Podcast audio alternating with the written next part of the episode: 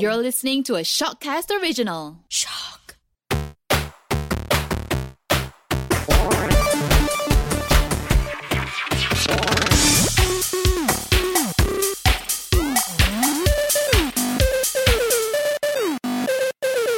Welcome to TechniPod, where we talk about video games, social media, and tech related topics so that you can learn the insight and our thoughts about the current development of IT scene. Joining with me is Nuff Games and our producer Kat. Say hello, everyone. Hey, thanks for having us, buddy. Hello, everyone. It's a great pleasure to actually be here today. For the most part, this podcast is meant to be about tech as well as some interesting developments in the IT industry. Today, we've got quite a show for you guys. We're actually going to talk about the gamification of training in the services industry, what gamification really is, where it's currently being used, where we see it being used, as well as is it really beneficial to what we want to do, and more of that coming right up. But first, Aiden, how you doing, buddy? I'm doing fantastic enough. I think that this is going to be a really great topic because gamification is actually one of the topics that is actually important for a lot of industry, not just for IT, but also for educations, for medicals. Both of us are in the tech space. I'm a developer. I'm actually on the route to become a solution architect now. On this route, there are actually multiple different sides of the industry you need to get familiar with sales, customer service, digital marketing. Now, I've actually been using a gamified training website known as Trailhead, and that's been pretty much how I've been getting through all of my training courses in the form of a gamified sense. It's basically a five minute summary read as well as a quiz at the end, and it takes you up this mountainous trail. It's pretty cool to see like your little character kind of climb up the side of the mountain every time you progress something. If you make a mistake, the character kind of slides down the mountain a little bit. It's a really, really fun way to kind of expand my IT knowledge. In Malaysia, there are Didi and Friends mobile apps that kids can basically learn how to count and how to read and how to spell. So, like on the topic of like teaching and learning something, right? Like I've been in, in IT for a while now, but I don't actually know how to code. I'm actually been a complete noob when it comes to coding, and I felt really bad, so I wanted to take up a course on Python, one of the easier languages to learn. And I went on one of these sort of gamified training websites called Brilliant. I think you might have heard of it. Mm-hmm. And on Brilliant, in order to learn to code, they give you a little turtle, and they ask you to make the turtle move with your code. You even learn way, means and ways on how to make the turtle go in loops, for example, and draw stars all over the map. Stuff like that really got to me. Like it was something that was uh, really easy for me to pick up, even though it was something like coding, which I've never done before. Mm-hmm. So when it comes to like coding, I remember way back in high school, I was taking the Lego Mindstorm. So the way how it works is you just drag the different kinds of block, different kinds of arguments, and basically when you put the application or put the codes in the brain itself, and it will execute the codes based on the blocks that you put. So it basically a very simplified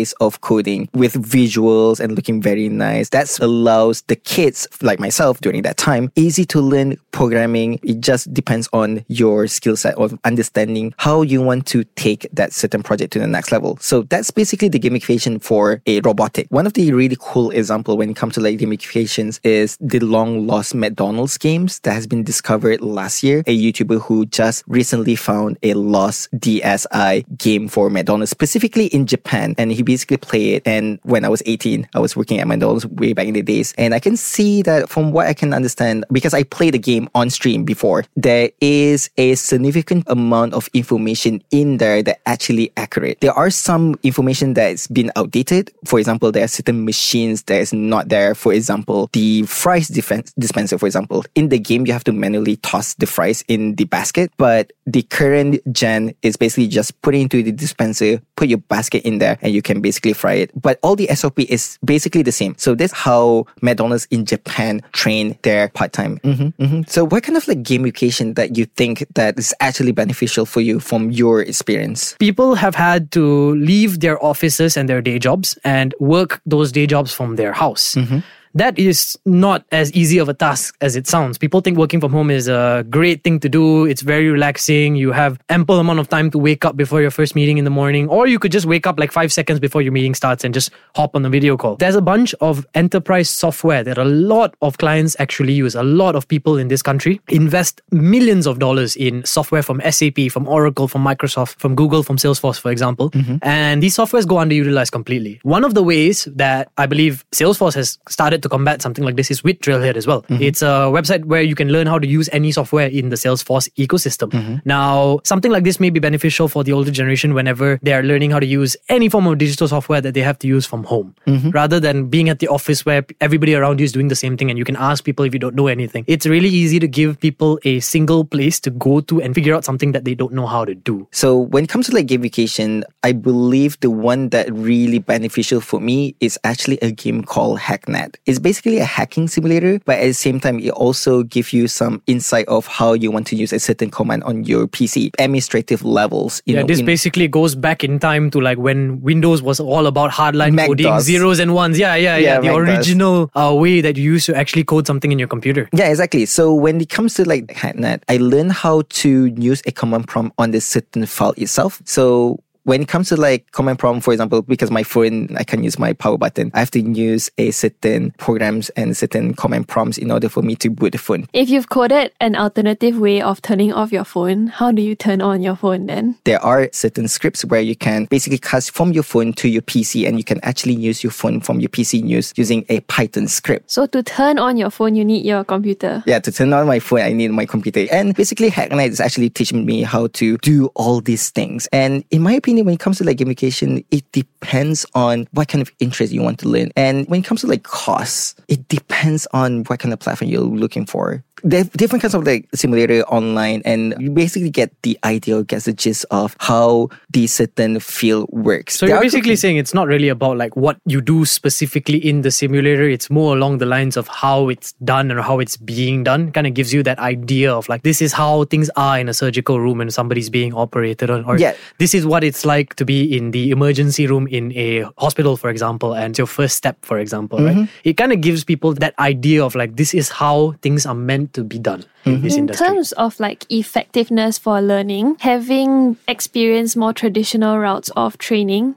as well as gamification, mm-hmm. which do you think help you learn better? I can agree to this. Gamification has helped me focus on learning a whole lot more because it's a little easier for me to stare at a screen and interact with it than for me to stare at a person and just listen to the person. You want to know what's the major contribution of we get into gamification? Because everyone is gamer at heart. And I believe that gamification actually benefits a lot of people and it makes them focus on learning certain things. I guess in terms of like learning styles, right? So there's a few type of learning styles. There's auditory, mm-hmm. visual, and the kind that's more hands-on. Yeah. Traditionally, we grew up with just audio and visual, but this really caters to people who learn hands-on. People who like the interaction when you're trying to learn something. yeah. Mm-hmm. Yeah, and for the most part, gamification kind of does meet the other two requirements as well. It is auditory and it is visual as well, or at least it very much can be. It So takes it's a medley for everyone. Yeah, yeah, pretty mm. much. It's a one size fits all in terms of education. Although I'm not going to say that this is the future of education. This is very specific to learning something small and again specific. Well, if they say a pandemic's going to happen about every 10 years oh, now, Oh, God. perhaps this is the way forward. oh no, I can imagine every kid at home waking up at 8 o'clock in the morning and playing games as Actually, their have school you activities. guys read Ready Player One? Of or course. watched the movie? of course. Maybe that's the future. Absolutely. Everything VR, everything gamified. in Ready Player One, you know the Oasis Oh, where yeah, where yeah, yeah. everybody goes to when they put that VR headset on. Mm-hmm, mm-hmm. One day in the future, when we're all locked up in our houses because of another pandemic or another virus or even a parasite or a locust swarm or something, we're all gonna put on VR headsets and we're all gonna meet in somewhere like the Oasis in the Oh, future. definitely. Like I- I'm saying this on the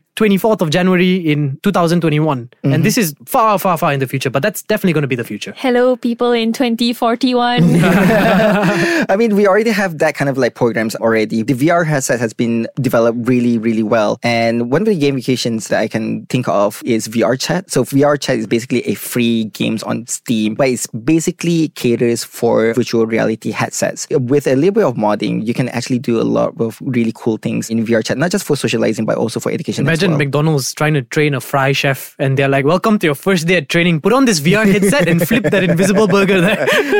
There's so many potential when it comes to like so, VR. what are you excited for? Imagine the potential is here. It's going to be reality, what do you want to exist? Okay, what I want to exist is so for example, Mimos actually developed a virtual showcase. So what you have to do is that you just wear the VR headsets and you can basically see a certain car model. Um, you don't have to go to the showroom itself. You can actually see how the car looks like. Test drive, that's part of gamification as well because you're playing racing game as well. Interesting point. That 20s show with know that. Asman. He interviewed Alex, the F1 Formula racer. Right. Ah. And now Formula One racers actually learn and train their racing via a VR game. Yeah. And it really helps. He said the technique you manage to master is quicker than the traditional route of Yeah, training. I can imagine if you tell somebody on their first day to get into an F1 car and set like a record lap around Sepang, I think they'll be scared as all heck, man. Exactly. But although doing it on a game seems a little less threatening, you know, you're not fearing for your life at every point in Honestly, time. though, like growing up, I played Need for Speed, and my car was constantly hitting the wall. I Oh, cannot me too. stay on the road. Yeah, yeah, yeah. I, I felt like the worst driver possible when I was playing Need for Speed. I wasn't knocking into the wall, I was knocking into the opponents to try and push them off so I could get first place. Yeah, so when it comes to like F1 games, you don't feel the G. But when it comes to like uh, steering the wheels, how do you want to feel the car? Because there is a rumble technology dedicated in that controller itself. The driver will know, okay, so I'm crashing, I'm slipping. You can actually feel within the steering wheel without actually harming yourself in the racetrack. Yeah, yeah, yeah. Like different turns on F1 racetracks have different like G requirements, right? So a sharper turn, obviously you have more G on your body. But one thing we don't talk about is the steering wheel actually because of the dynamic technology. It actually has the ability to adapt to how much you need to turn it or how much force is being placed on the wheel when you turn. It's actually one of the more new generation things. We see it used in the PlayStation 5 controllers as well. It's kind of like the low key way into the future for a lot of these uh, training simulations, whether it's flight training, whether it's fighter pilot training, whether it's F1 training. Lorry drivers are also learning in means and ways like this. Mm-hmm. Okay, but like those are very like practical hands-on experiences that maybe the gamification would assist you in kind of living through the simulation. But in terms of companies in Malaysia, how viable is it cost-wise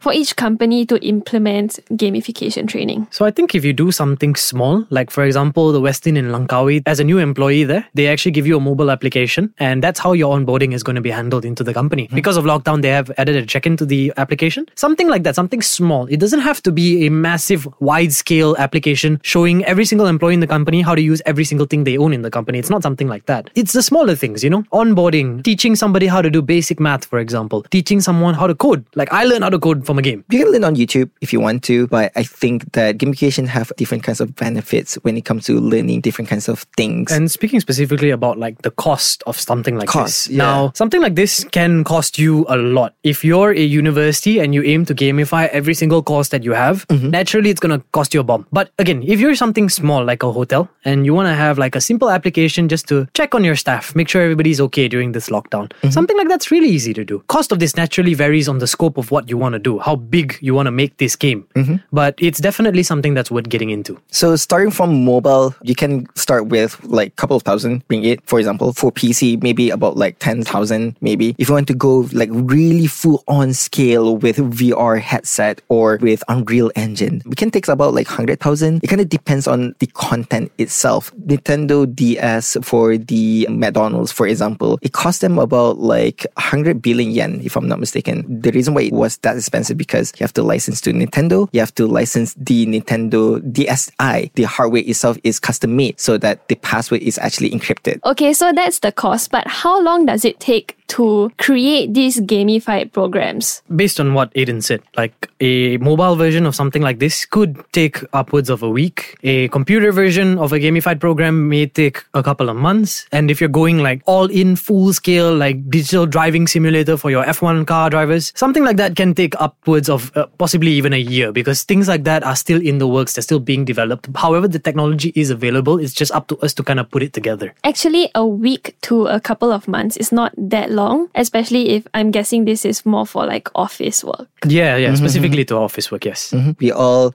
have to agree that gamifications actually benefits to variety different kinds of people where there is youngsters or as well as uh, elderly when they want to use their PCs, they want to learn how to spell or how to count and basically learn how to become the best McDonald's workers in the entire world. And I hope that everyone's get a little bit of insight. As always, I'll see you guys next time. Till then, toodaloo.